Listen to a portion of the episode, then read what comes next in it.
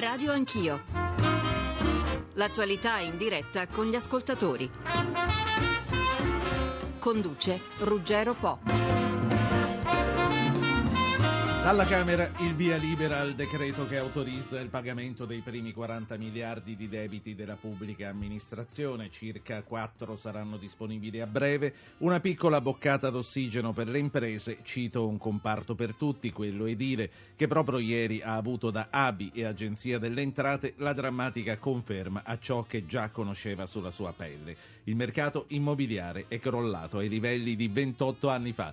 Buongiorno a tutti, oggi non sono solo al microfono, di fianco a me c'è Andrea Ciancio, uno dei tre vincitori del concorso di Radio Rai, del nostro canale in particolare, e della trasmissione di Igor Righetti, il comunicativo. A lui il microfono per i primi dati sulla compravendita delle case. Un passo indietro di quasi 30 anni. Era il 1985, infatti, quando il mercato immobiliare italiano segnava, con uno scarto di quasi 20.000 compravendite, un dato peggiore di quello registrato nel 2012. Un crollo che vede oltre 150.000 transazioni in meno rispetto al 2011. Lo scorso anno, infatti, come emerge dal rapporto realizzato dall'Agenzia delle Entrate e dall'ABI, i volumi di compravendite delle case hanno segnato una flessione del 27,5% rispetto all'anno precedente. Soffrono meno i centri più grandi a scapito dei comuni d'un capoluogo. A livello territoriale, invece, è l'area del nord-est, dove si realizza il 18,3% del mercato nazionale, quella che ha subito il calo più elevato delle compravendite. Da segnalare è anche la forte diminuzione del valore di scambio complessivo, stimato in circa 75 miliardi di euro, quasi 27 in meno del 2011. 2011. Tiene invece l'indice di accessibilità che misura la possibilità di accesso alle famiglie italiane all'acquisto di un'abitazione. Si allungano i tempi di vendita che si attestano tra i 9 mesi per le abitazioni nuove e i 13 dei capannoni industriali. A pesare sul comparto un mix di fattori, dalla decrescita economica al sistema bancario che ha stretto le maglie del credito fino all'inasprimento fiscale sulla casa, ma c'è anche chi aspetta una nuova riduzione dei prezzi. Gianni Guerrieri, direttore dell'OMI dell'Agenzia delle Entrate, l'OMI è l'osservatorio Osservatorio Mercato Immobiliare. Buongiorno. Buongiorno. Buongiorno al direttore centrale dell'ABI, Gianfranco Torriero. Buongiorno direttore. Buongiorno. E buongiorno al presidente dell'ANCE, l'Associazione Nazionale Costruttori Edili. Buongiorno anche a lei, dottor Buzzetti, Paolo buongiorno, Buzzetti. Buongiorno a lei, buongiorno a tutti. 800 050001 il numero verde per i nostri ascoltatori. Portateci le vostre esperienze, soprattutto portateci quelli che sono stati anche sulla vostra pelle, i vostri problemi nell'acquisto o nella vendita di una casa che ancora tenete lì perché continuate a ritenere che non sia il momento, eh, bravo, bravo Andrea Ciancio che rimarrà di fianco a me e anche lui assieme a me vi porrà le domande. Innanzitutto chiedo al dottor Guerrieri, direttore dell'Agenzia delle Entrate per il mercato immobiliare, quali sono i dati più nei dettagli rispetto a quelli che abbiamo avuto nella scheda. Ma eh, di dettaglio c'è in realtà poco oltre perché eh, questo crollo che c'è stato nel 2012 è stato assolutamente uniforme sia eh, tra nord e sud sia anche per dimensione eh, dei, dei, dei, comuni, quindi sia i comuni capoluogo che i comuni non capoluogo. E questa, anche, questa uniformità diciamo, è anche una eh, peculiarità del, del crollo e della crisi del 2012 rispetto a quella che altrettanto forte che vi è stata nel biennio 2008 e 2009 in cui eh, le compravendite scesero del 15,6% e del 10,9% per il comparto abitativo, parliamo sempre. Sì. Eh, mh, mm, questa è un po' la, la situazione del, um, dei dettagli, diciamo così. Ecco. Eh, l'altro elemento che si può dire è che eh, diciamo, l'indicatore del mercato, dell'intensità del mercato, cioè quante compravendite vengono eh, fatte, quante unità abitative vengono vendute sullo stock, eh, noi stavamo eh, sull'ordine del 3% al momento di picco, adesso siamo sull'ordine dell'1,3%. Quindi il calo, il calo è stato sensibilissimo. Quali sono le ragioni, dottor Guerrieri? Bah, io credo, eh, ieri ho cercato di spiegarlo, nel, sostanzialmente sono legate all'andamento di questa crisi economica, cioè noi siamo nella prima volta nel dopoguerra che abbiamo dopo una recessione del 2008-2009 una nuova recessione nel 2012, il PIL è caduto il meno 2,4%, c'è una spesa per consumi, quindi anche spesa per consumi alimentari che si riduce e una riduzione del reddito disponibile delle famiglie. Di fronte a questo è evidente che eh, l'acquisto di beni durevoli e ancor più l'acquisto di eh, abitazioni che sono un impegno finanziario anche ventennale per una famiglia, eh, è evidente che vengono rinviati, nel senso che eh, non si ha certezza di quello che accadrà nei mesi successivi e quindi evidentemente una serie di consumi vengono uh, ripianificati. C'è una perdita di fiducia in questo senso da parte delle famiglie sulla possibilità di, di sostenibilità dell'impegno finanziario per il futuro. Questo genera una caduta della domanda sia di mutui sia di eh, proprio sì. acquisto. Di il, picco, il picco quando c'è stato? Il picco di aumenti... Di aumenti, cioè il momento d'oro della il compravendita. D'oro stato, diciamo, la, la, il momento diciamo, dell'ascesa è stato dal 1998 al 2006, che è stato uno dei cicli immobiliari più lunghi e più eh, positivi. Quindi il ciclo cominciò a scendere prima della crisi. Il 2007 è stato l, la prima riduzione, parliamo sempre del comparto abitativo, in cui nel 2007 è sceso del meno 7% e questo qui era dovuto a un fatto normale interno al mercato immobiliare, nel senso che i prezzi erano aumentati tanto e eh, i tassi di interesse nel 2006-2007 iniziarono a aumentare e questo qui ha provocato un rallentamento della domanda e quindi delle compravendite. Poi è intervenuta la crisi finanziaria del 2008-2009 e lì sono stati due anni in cui meno 15,6%, meno 10,9% e poi dopodiché c'è stato un biennio di stazionarietà, certo. un galleggiamento. Eh, quello, quello, che dice è chiaro, la ricerca non l'avete fatta solo voi, eh, come dicevo è dell'Agenzia delle Entrate e dell'ABI, Gianfranco Torriero è il direttore dell'ABI. Lei conferma i dati che ci ha dato Guerrieri, a lei anche vorrei chiedere eh, le cause perché eh, la crisi sicuramente, il rinvio dell'acquisto importante come ad una casa causa crisi sicuramente, ma non può sfuggirci che l'IMU sulla tassazione della prima casa e la stretta creditizia hanno avuto il loro ruolo, Torriero. Ma diciamo che eh, dall'analisi che noi abbiamo fatto appunto ieri con l'Agenzia delle Entrate, con un documento che abbiamo predisposto insieme ad ANCE l'8 di maggio, abbiamo cercato di delineare un quadro complessivo all'interno del quale si pone il tema del mercato immobiliare. Il mercato immobiliare è un, uno dei settori, dei settori cruciali per l'economia perché in realtà è quello che ha un effetto leva, è un volano importante sia per le attività a valle che a monte, quindi ha una pervasività nell'economia molto importante. Quindi l'attenzione che viene posta dal settore bancario su questo tema è proprio perché dobbiamo creare quelle condizioni di ristimolare la domanda di abitazioni, sia in termini di acquisto abitazioni ma anche di ristrutturazione degli immobili in modo tale da avere quella possibilità anche di riattivare un circuito sì. del credito, che sicuramente il circuito del credito ha risentito negativamente di quello che è, andato, eh, che è stato l'andamento dello spread tra titoli di Stato italiano e titoli sì. di Stato tedeschi perché ovviamente ha aumentato le condizioni. Però ecco una, un elemento importante proprio presentato ieri per quanto riguarda il tema creditizio è che oggi, in questo periodo, il livello dei tassi in valore assoluto è molto più basso del periodo pre-crisi del, 2007, del 2006 e del 2007, quindi in realtà non è tanto il tema del livello dei tassi, ma il livello di incertezza complessiva, dato che l'investimento in immobili è un investimento a lungo termine e quindi Comunque, gli investimenti a lungo termine in questo momento sono particolarmente... È un dato di fatto che accedere a un mutuo oggi è molto più complicato di quanto lo fosse dieci anni fa.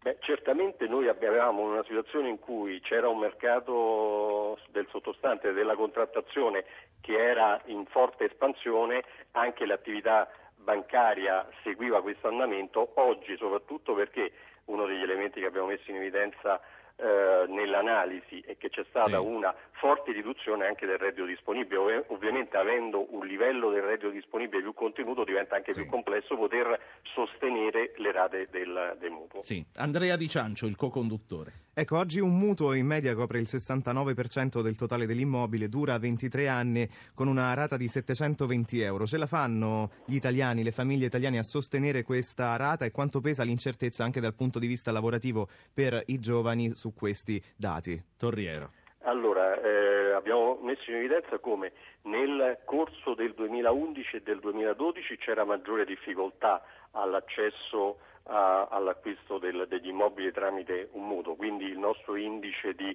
sostenibilità del mutuo aveva visto un peggioramento ma era rimasto comunque eh, su un territorio positivo, quindi la maggioranza delle famiglie italiane ce la faceva sostenere.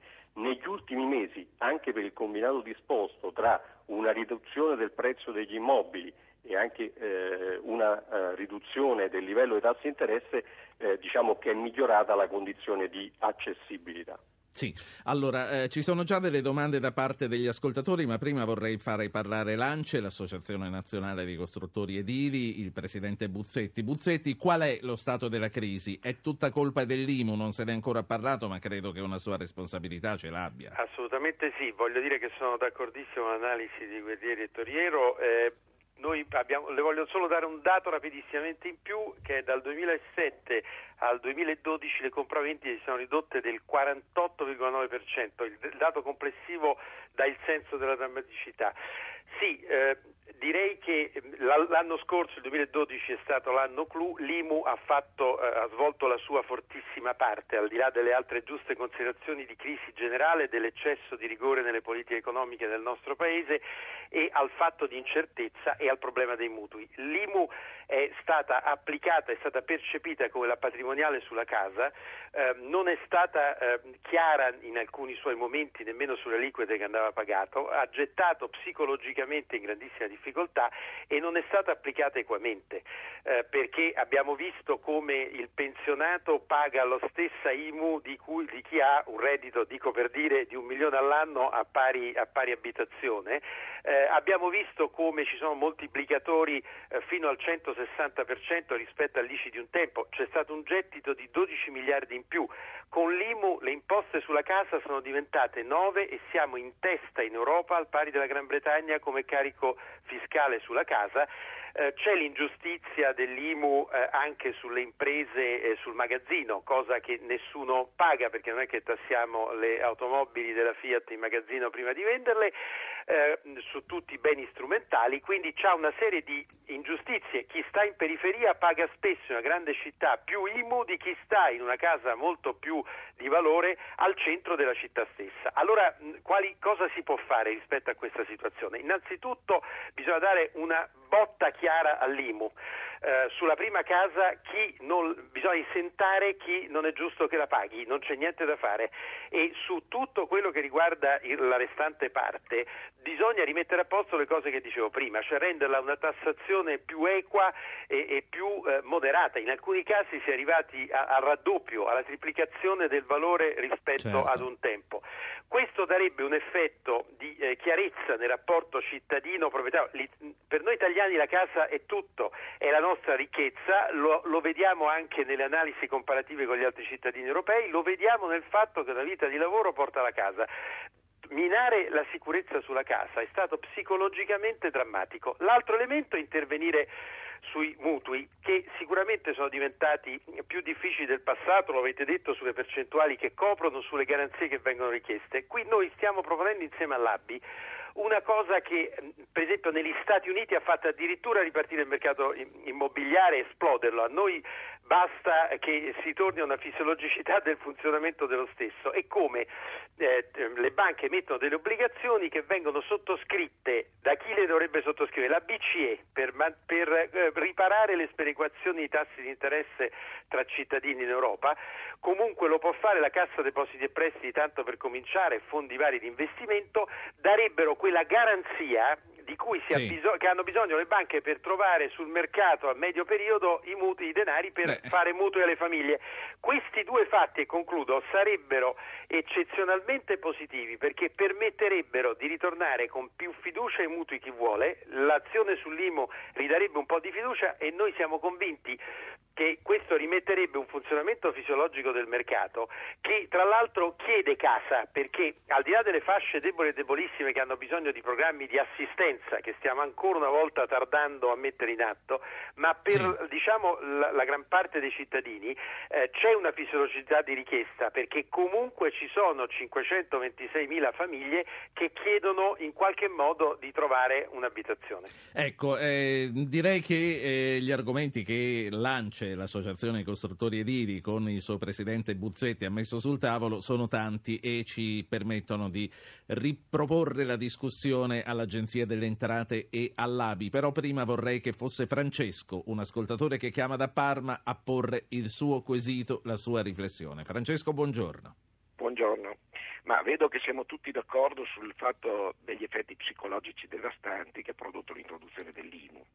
Ma c'è un altro elemento psicologico molto importante che io ho constatato specialmente entrando in contatto con persone di fascia di reddito medio-alta ed è il terrorismo fiscale. Cioè qui è passato il messaggio, e direi che è passato anche stupidamente il messaggio, che d'ora in avanti i cittadini italiani verranno controllati fiscalmente non in base a quanto guadagnano ma in base a quanto spendono.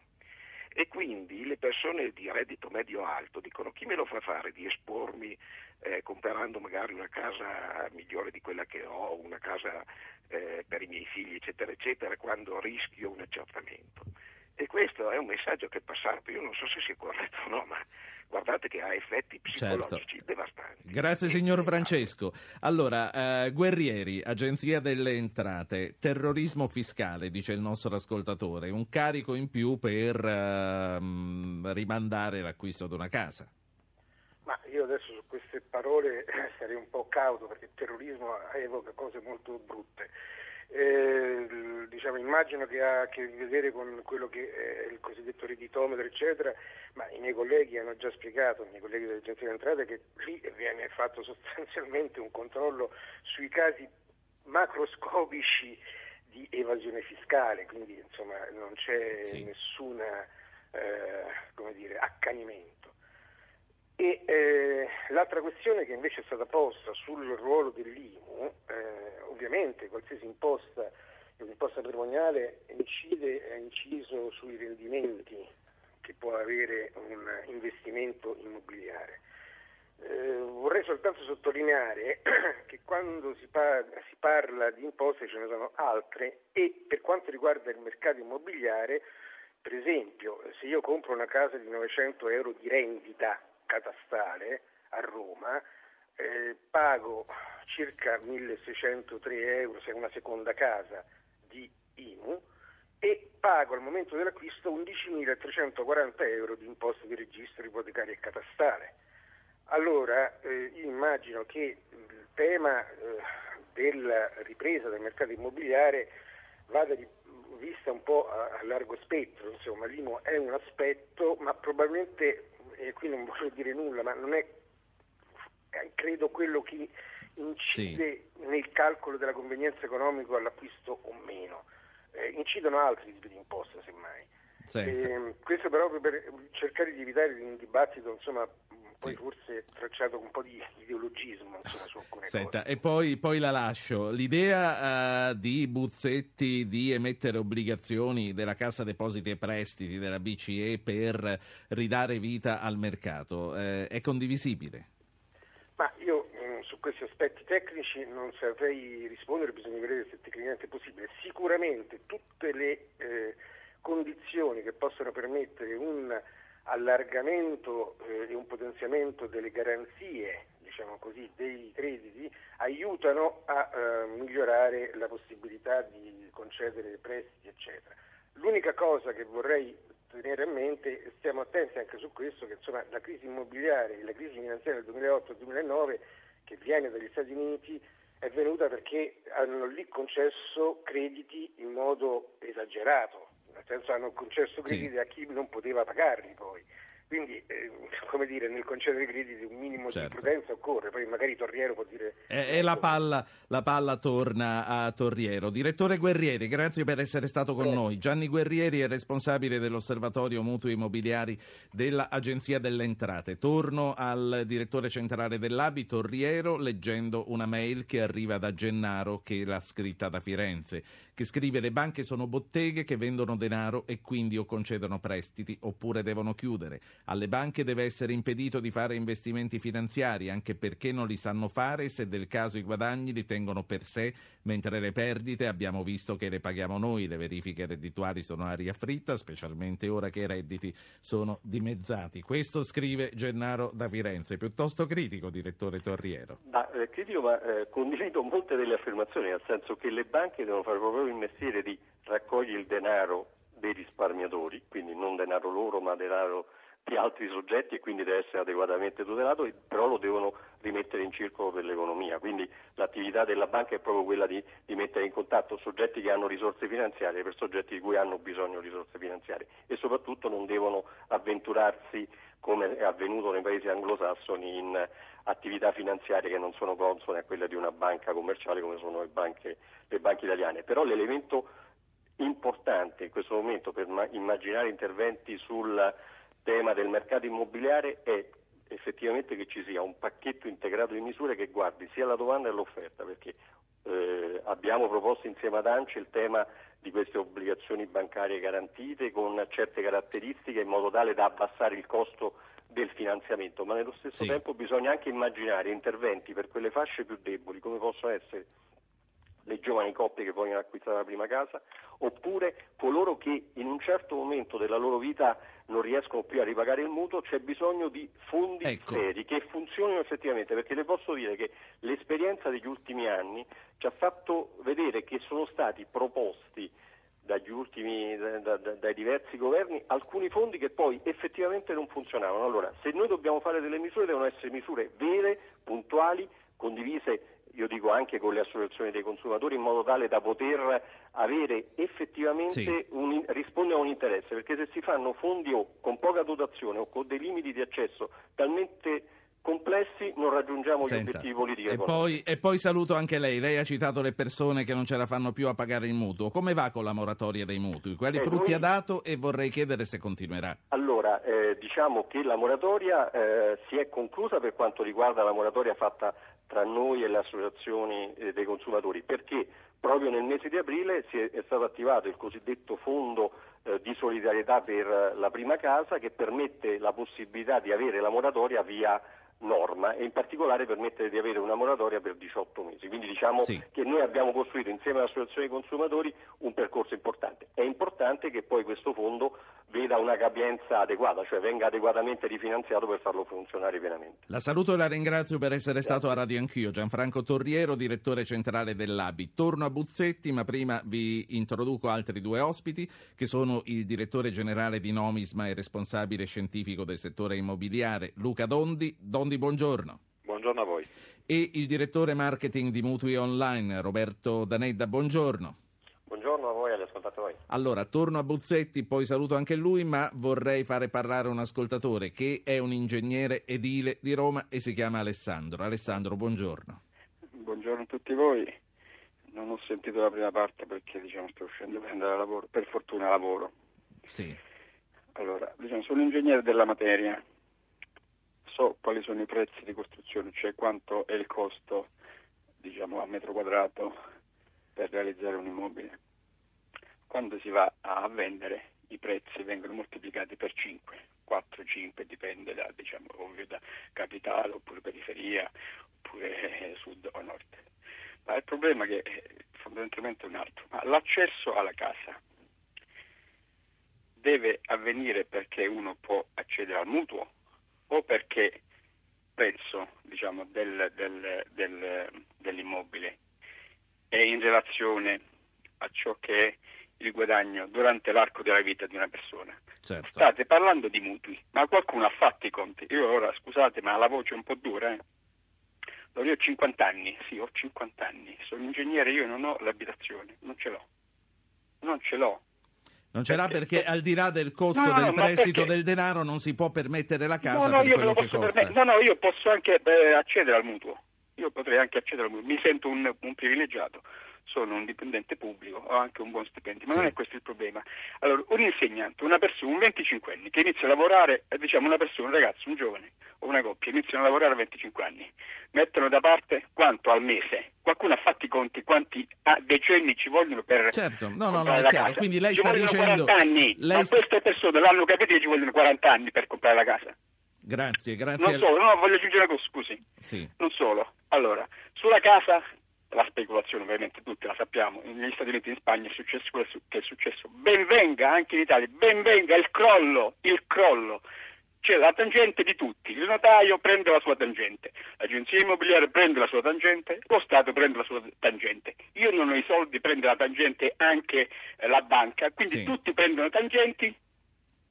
Chi mi sa rispondere a questa domanda? Vediamo un po'. Mm, Capisco la durezza e il, rancore che lei ha, spero che non sia esattamente così. Do la parola a Buzzetti del Lance. E le case costano così tanto perché c'è, c'è tutto questo giro di tangenti, eh, Buzzetti.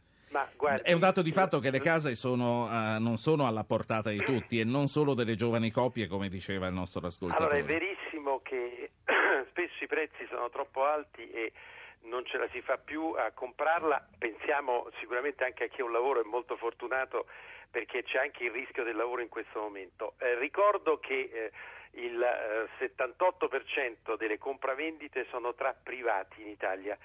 Quindi i prezzi vengono fatti eh, determinati dalla compravendita tra privati, non è un dato che qualcuno eh, diciamo, riesce a condizionare, si può condizionare in situazioni micro ma non in generale sul mercato eh, esistente. Eh, certamente i tempi molto lunghi nelle realizzazioni nuove, eh, un grande intervento in Italia ci sono 15 anni per arrivare a compimento, eh, fa sì che ci siano eh, ovviamente alla fine eh, prezzi eh, troppo Sì. elevati. Eh, questo è vero. Allora c'è una fascia debole e debolissima che non arriva alla casa e che nel nostro paese è sostanzialmente non assistita. Si parla moltissimo di housing sociale eh, che in altri paesi si fa, pensiamo alla Francia, con grande impegno.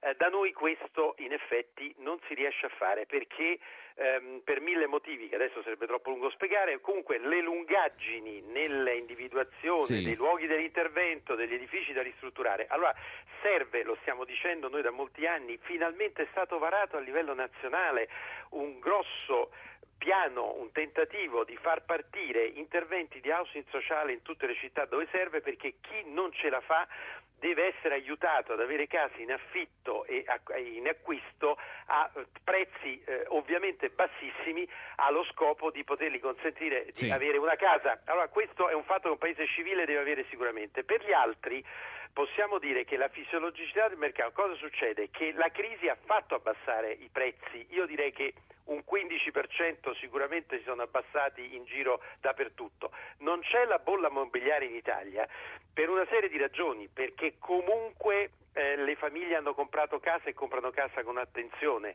non sono stati dati eh, mutui folli come negli Stati Uniti e in Spagna da questo punto di vista, Sì. c'è stata più attenzione. L'indebitamento delle famiglie italiane rispetto diciamo, alla situazione del PIL come mutui è bassissima. ancora, sì. È bassissima. Allora, le condizioni in generale che stanno creando E poi questo- chiudiamo, sì. sì, sì, questo disagio finito, questo disagio sociale sono dovute alle ragioni che dicevamo prima ed è vero che non c'è solo l'IMU e c'è anche eh, l'imposta di registro, eh, ad esempio, che avrebbe un altro effetto positivo, però l'IMU è stata diciamo, ha avuto un effetto psicologico incredibile, è ingiusto in molti casi e far come abbiamo detto prima aiuta moltissimo. Il secondo elemento, ma perché non togliere l'imposta di registro nel momento della vendita in alcuni Lasciamoci casi così. sarebbe importante e poi riattivare i mutui e allora può ritornare un fisiologico funzionamento e fare programmi di case per le fasce deboli e debolissime.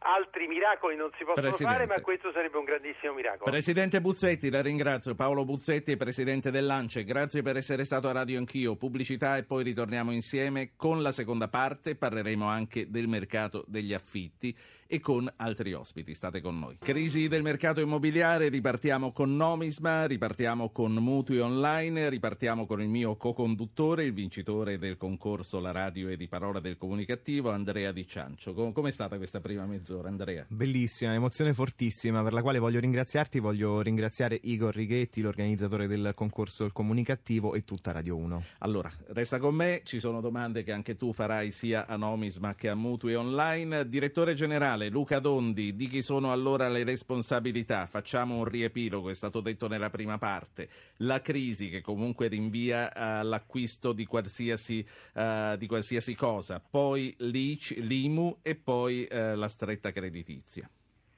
Ma sì, sono tutti elementi che, che influiscono. L'aspetto di andamento generale dell'economia è un elemento fondamentale come un elemento importante l'atteggiamento delle banche. Le banche hanno condizionato l'orientamento di questo settore nello scorso decennio, contribuendo a immettere credito che ha innalzato i valori, oggi quel credito è in larga parte venuto meno, mentre i valori sono rimasti in molti casi simili a quelli eh, che sono stati toccati al punto più alto della parabola ascendente. Quindi questi sono gli elementi fondamentali, il mancato riprezzamento associato al venir meno del finanziamento sì. bancario.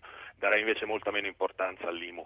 Eh, L'IMU è un aspetto che si è aggiunto in una condizione già pesantemente deteriorata che sicuramente non ha facilitato l'andamento del mercato, ma non attribuirei alla parte impositiva, almeno a questa parte impositiva, le sventure del mercato immobiliare dell'ultimo anno che hanno origine diversa e profondità riconducibili agli elementi che citavo sì. prima. Andrea.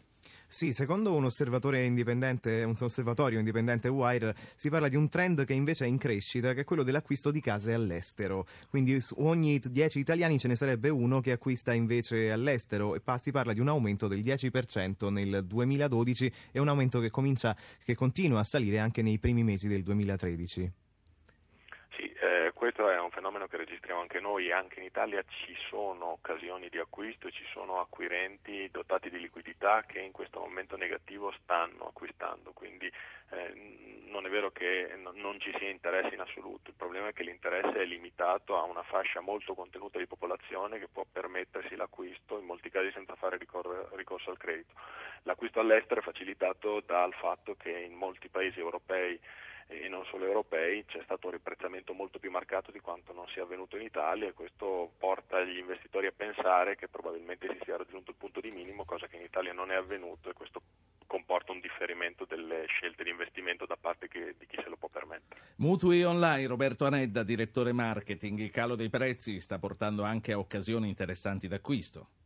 Questo sicuramente, come avete già avuto modo di approfondire nella prima parte della trasmissione, i prezzi dopo il picco del 2007 avevano già cominciato a scendere, quindi sono ormai sei anni che vediamo delle riduzioni di prezzo, perché nella prima parte degli anni 2000 erano saliti troppo rispetto a quello che era stato invece l'andamento dei redditi delle famiglie, quindi questa forbice che man mano si è allargata aveva via via reso più difficile, più costoso per tante persone riuscire ad accedere all'acquisto di una casa anche magari con un mutuo. Adesso i prezzi, dicevamo, lo diceva prima credo, eh, o Buzzetti o Guerrieri, sono scesi addirittura rispetto al picco quasi del 50% e questo sicuramente rende più interessanti eh, e accessibili molte. Eh, Beh, però chi ha le case se le tiene.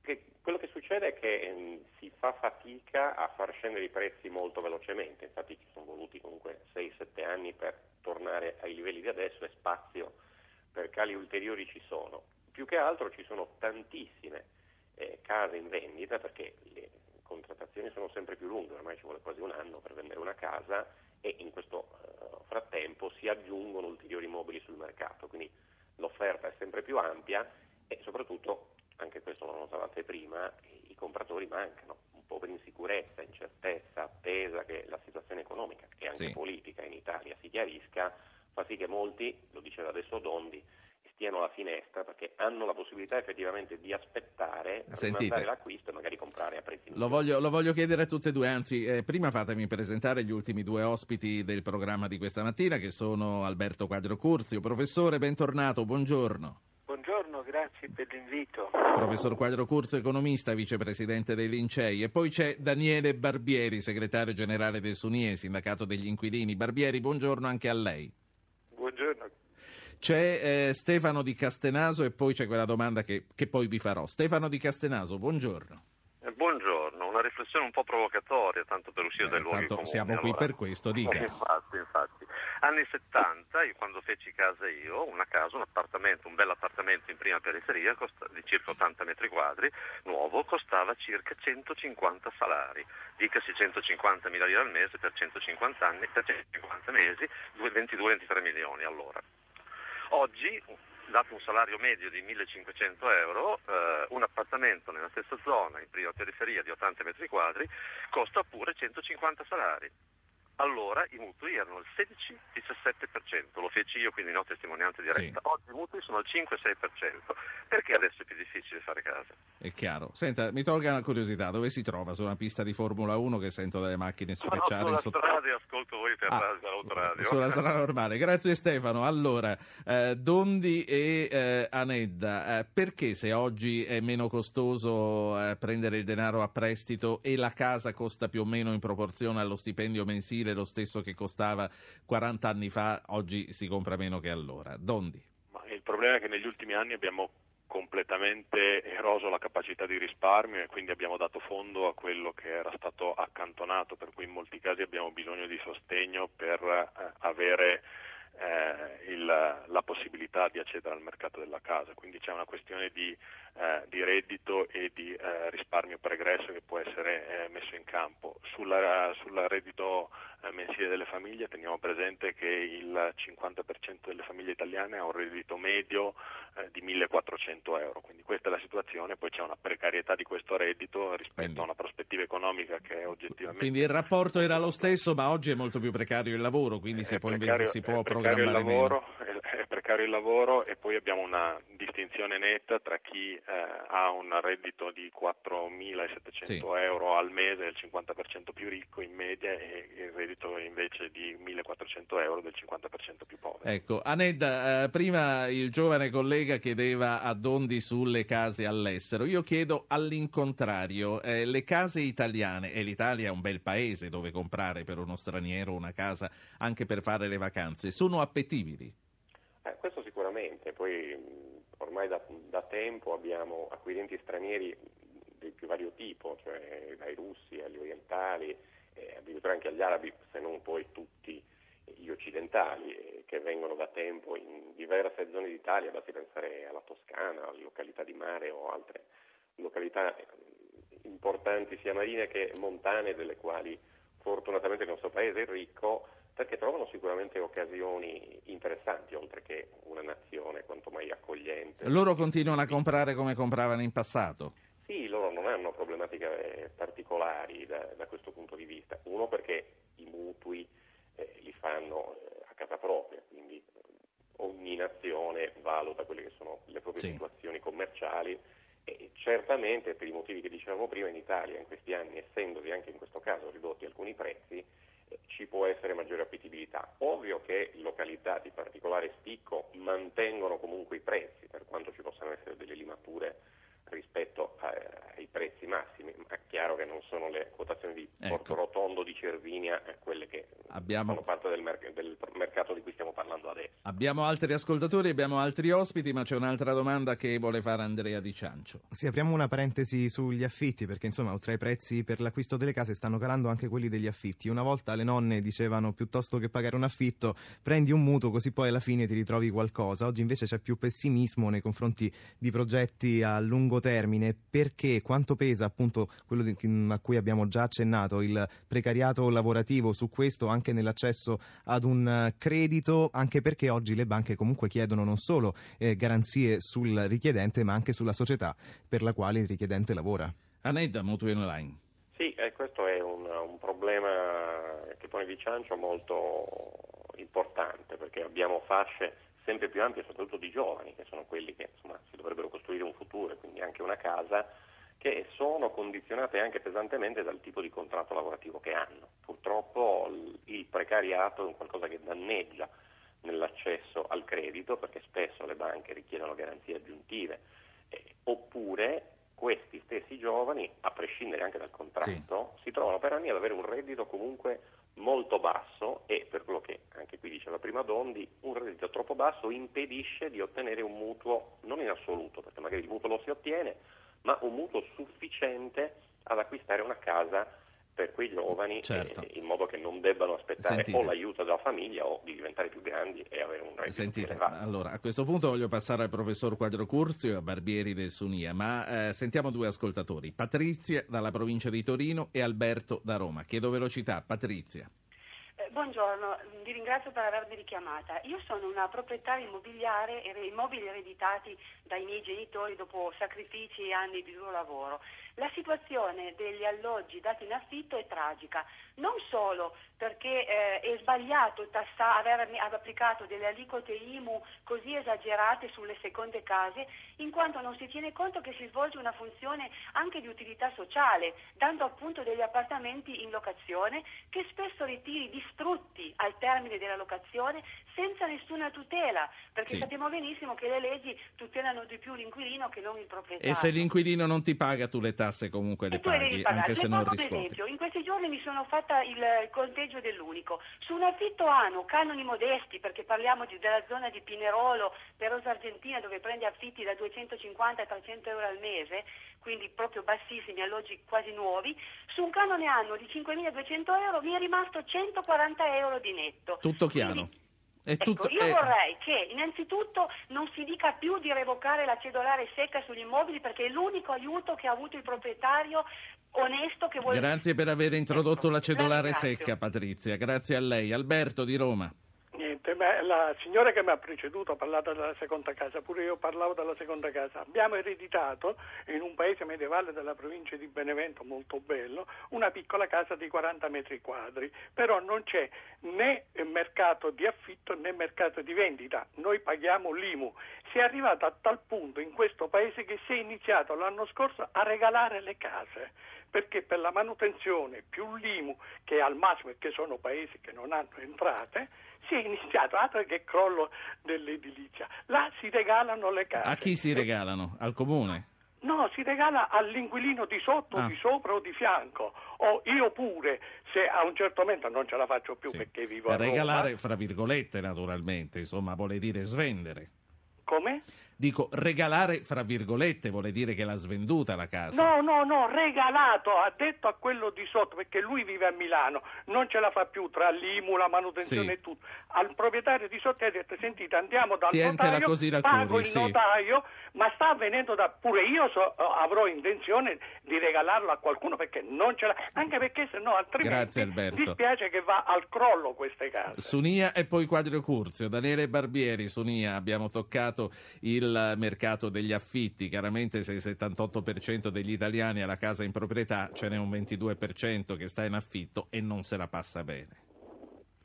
Sì, anche perché questo 22% corrisponde a circa 10 milioni di persone, quindi fa- sarebbe opportuno che quando si ragiona di casa si ragioni di entrambi, si ragioni di entrambi i mercati. Qui mi pare che ormai il problema principale e esaustivo della casa sia come far accedere alla proprietà altri, eh, altri cittadini italiani, mentre il problema principale a nostro avviso è quello sicuramente di far riprendere il mercato delle vendite, figuriamoci, non è che siamo contro, ma essenzialmente dare una risposta a quelle fasce di cittadini che oggi sicuramente non possono accedere al mercato della casa non soltanto per i mutui ma soprattutto per le loro capacità reddituali. Eh, I 10 milioni di persone che citavo prima hanno dei redditi che sono medi che sono inferiori al 1400 euro eh, che venivano citati Quindi prima. fanno, O- pat- fanno fatica anche a pagare quei 250 euro a Pinerolo della casa di proble- Patrizia, ma, è- sì. ma il problema degli affitti è un problema essenzialmente delle grandi aree metropolitane e delle grandi città, non sono certo i 250 euro di Pinerolo. Il problema vero sono gli 800 euro per due, per due stanze a Roma e gli 800-700 euro per due stanze nella periferia di Milano. Questi sono eh, gli, affitti inaccessibili dalla maggior parte delle famiglie, tanto è vero che la maggior parte delle famiglie in affitto risiede nelle aree metropolitane e nelle grandi città. Quindi quando parliamo di problemi degli affitti diciamo que- segnaliamo questo tipo di problemi. Su questi eh, non c'è purtroppo neanche una indagine approfondita come quella che è stata fatta eh, che, che viene fatta meritoriamente dall'Agenzia del Territorio e dall'ABI Uh, ormai viaggiamo su interpretazioni ma non su dati certi, basti pensare che non sappiamo ormai più neanche quanti sono i contratti registrati uh, di locazione ogni anno, prima uh, perlomeno si facevano indagini sì. di questo genere, adesso neanche più quelli. Senta, neanche la nostra ascoltatrice diceva benvenuta la cedolare secca, non toccatecela. La cedolare secca ha prodotto una perdita di gettito per lo Stato di 400, per il 2011 di 400 milioni, per il 2012 se non ci si mette mano, anzi ormai per il 2012 circa 800 milioni e se non ci si mette mano il 2013 sarà ancora peggiore. Eh, a fronte di questo non c'è stata un'emersione del nero, eh, la, il livello, eh, il livello, delle entrate è calato complessivamente. Quindi favorire il proprietario non è stato sufficiente? La base imponibile non si è allargata. Eh, la base imponibile non si è allargata da un lato e dall'altro non abbiamo assistito ad una diminuzione consistente degli affitti. Non sì. mi si spacci per diminuzione degli affitti il 2-3%, 5% di diminuzione sulle grandi no, aree non sono metropolitane. Professor Quadrio, economista, allora torniamo al punto di partenza, torniamo al crollo del mercato immobiliare con i dati che abbiamo sentito, un mercato che è ritornato alle cifre del 1985, cioè a quello che succedeva 28 anni fa. Professore, che giro d'affari muove il settore delle costruzioni e quanto lavoro produce in Italia, indotto compreso? Beh, guardi, eh, il settore delle costruzioni è circa l'11% del eh, contributo al PIL ed ha subito dall'inizio della crisi almeno un calo di 3 punti percentuali. Gli effetti moltiplicativi del settore, cioè eh, acquisto di materiali, esecuzione di opere, è circa dell'80% con riferimento a beni e servizi.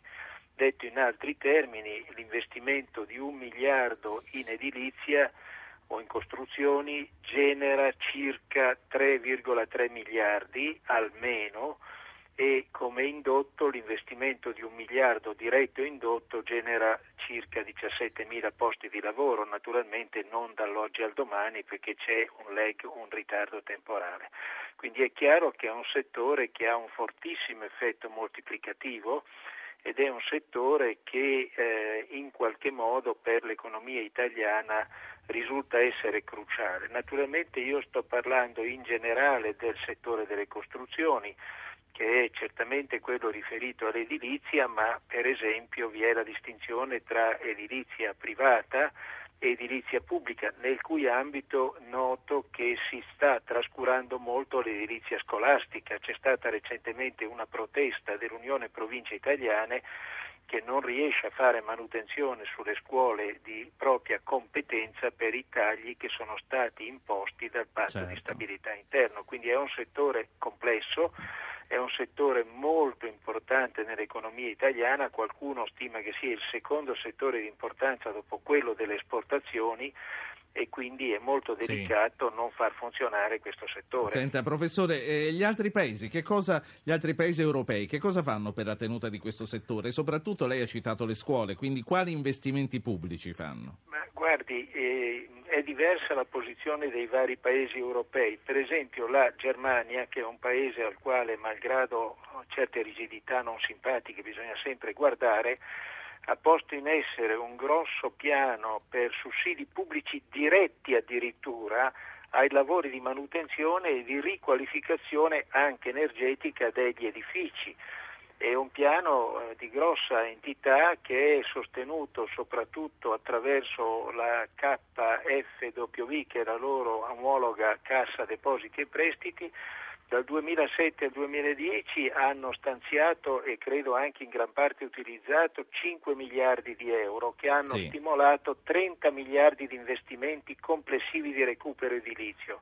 Nell'11-12 altri 2,3 miliardi di euro, loro stanno costruendo poco, stanno ristrutturando moltissimo e credo che sia un problema anche Sì. dell'Italia. Data la proprietà in Italia di case, io vedo due grandi punti di attacco. Una, le ristrutturazioni e ovviamente il miglioramento di riqualificazione energetica. L'altro punto è quello dell'housing sociale Certo. per andare incontro alle fasce deboli e qui vi è anche una bella iniziativa della Fondazione Cariplo e Cassa Depositi e Prestiti di housing sociale che sta producendo sia pure in misura Sì. non enorme dei buoni effetti.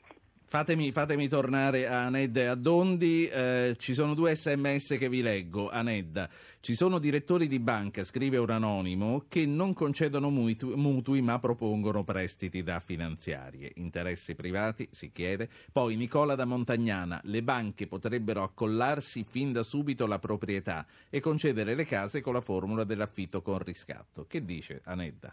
Mutui online. Allora, per quanto riguarda il primo aspetto, cioè il fatto che un direttore di banca eh, rifiuti il mutuo o, o cerchi di indirizzare altrove per una forma di prestito, certamente è quanto mai discutibile. eh, E quindi censurabile. Assolutamente, e quindi addirittura segnalabile perché il mutuo ha determinate garanzie e permette determinati tassi. E mediamente un prestito innanzitutto Quindi segnalate il direttore di banca che dovesse fare una cosa del genere. Ah, Assolutamente, a meno che non si parli di un- un- una richiesta di mutuo per una cifra di poche decine di migliaia di euro e allora potrebbe avere Sì. senso fare un prestito ma sempre con la banca, non con qualche Certo, altro. non è lui che ti... Certo, Esatto, assolutamente. E per quanto riguarda invece l'affitto con riscatto, anche lì questo può essere interessante, però ovviamente bisogna valutare di volta in volta quali sono le condizioni eh, del contratto, perché poi ci si vincola comunque ad acquistare a un determinato prezzo e a quel punto se poi i prezzi nel frattempo dovessero scendere. Sì. uno paga la casa magari in maniera cioè, troppo cara rispetto a quello che avrebbe potuto fare aspettando, però sicuramente è un'alternativa da prendere Sì. in considerazione. Siamo in una situazione in cui bisogna valutare molte diverse alternative per decidere come muoversi. Luca. Luca Dondi, Nomisma, c'è un'altra domanda per lei da Andrea Di Ciancia. Ecco, da quello che si è detto anche questa mattina sembra di essere bloccati quasi in un circolo vizioso e sono tanti questi elementi che hanno portato a questo crollo, IMU, reddito, accesso al credito, mercato, ne abbiamo eh, parlato, ma a questo punto basterà agire su un singolo di questi, uno singolo, uno di questi elementi per sbloccare poi a catena tutti gli altri oppure no? C'è una leva da, da toccare, altrimenti ci saremmo già concentrati su quella. L'aspetto generale di, di andamento dell'economia e di atteggiamento delle banche possono essere probabilmente l'attivatore migliore per ottenere effetti eh, più rapidi. Eh, è chiaro che non ci sono grandi segnali in questo senso. Il eh, lieve miglioramento che si prevede per la seconda parte di quest'anno è eh, un primo timido segnale di eh, miglioramento Sì. di, di prospettiva che Dondi. potrebbe anche interessare il mercato immobiliare, però le prospettive effettive di ripresa sono a medio-lungo termine. Dondi, lei ha sentito la, la denuncia del segretario del sindacato degli inquilini di Barbieri, dice comunque ci sono affitti insostenibili nelle grandi città. Sono pienamente d'accordo, il 70% delle famiglie in locazione ha un'incidenza del canone sul reddito mensile superiore al 30% e questa è una soglia di eh, sopportazione oltre la quale si comincia a fare molta fatica, per cui la prima, il primo pensiero che si deve avere nel momento in cui si ragiona eh, in termini di politica fiscale è l'utilità sociale degli alloggi, Senta. lo diceva anche un'ascoltatrice prima, non bisogna punire la proprietà in quanto tale, ma per l'utilizzo Ecco. che se ne fa E poi- eventualmente e il canone concordato in questi anni è, stata- è stato l'unico strumento di contenimento del disagio. E poi i nostri ascoltatori hanno anche evidenziato tutti e due, sia Patrizia che l'altro ascoltatore di cui ora mi sfugge il nome, case ereditate ma con grandi difficoltà a poterle tenere in piedi, quindi o le regali o comunque eh, accetti anche di pagare le tasse senza farti pagare l'affitto e fai una funzione sociale. Ma è è esattamente il problema dell'imposizione patrimoniale. Nel momento in cui il patrimonio non è associato a una capacità reddituale si mette in difficoltà il detentore del patrimonio, per cui bisogna innanzitutto coniugare le due cose e eh, prevedere un'imposizione alla presenza di una capacità reddituale. È chiaro che qui entriamo in un discorso che prevede poi anche una valutazione della grande illusione fiscale che c'è in questo Paese, per cui diventa difficile mettere in campo strumenti. Però è la impostazione dell'IMU che va completamente rivista nell'ambito di una politica fiscale finalmente Dondi. coordinata e omogenea. Dondi, eh, ringrazio lei Nomisma, ringrazio Nendati Mutui Online, ringrazio Barbieri del Sunia, l'ultimo minuto è per il professor Quadro Curzio che naturalmente avendo la palla di vetro può dirci quando usciremo da questa crisi. È molto difficile dire perché per l'Italia ancora quest'anno è segnato con un meno 1,3%, che è un brutto calo, perché se noi prendiamo i sei anni, incluso il 2008 e previsivamente il 2013, noi scendiamo più dell'8% di PIL e tra i paesi grandi dell'Europa siamo largamente il peggiore di tutti, persino la Spagna che è, sappiamo, in grandissime sì. difficoltà scende del 5 nei sei anni di riferimento, la Francia ha una lieve eh, variazione positiva, quindi noi certamente dobbiamo trovare il modo per rilanciare la crescita dell'economia perché Siamo. ormai stiamo soffrendo in misura che E noi? credo potrebbe Sì. portare alla corrosione della base E produttiva. noi siamo arrivati. Professore, economista, eh, editorialista del Sole 24 Ore, Alberto Quadro Curzio, gra- grazie per essere stato con noi. Grazie. Grazie Andrea Di Ciancio, vincitore del concorso La Radio è di parola. Sei molto bravo, lo- Grazie. lo sai. Grazie, per Grazie. essere stato con noi. Ti auguro un futuro meraviglioso. Grazie mille. A domani.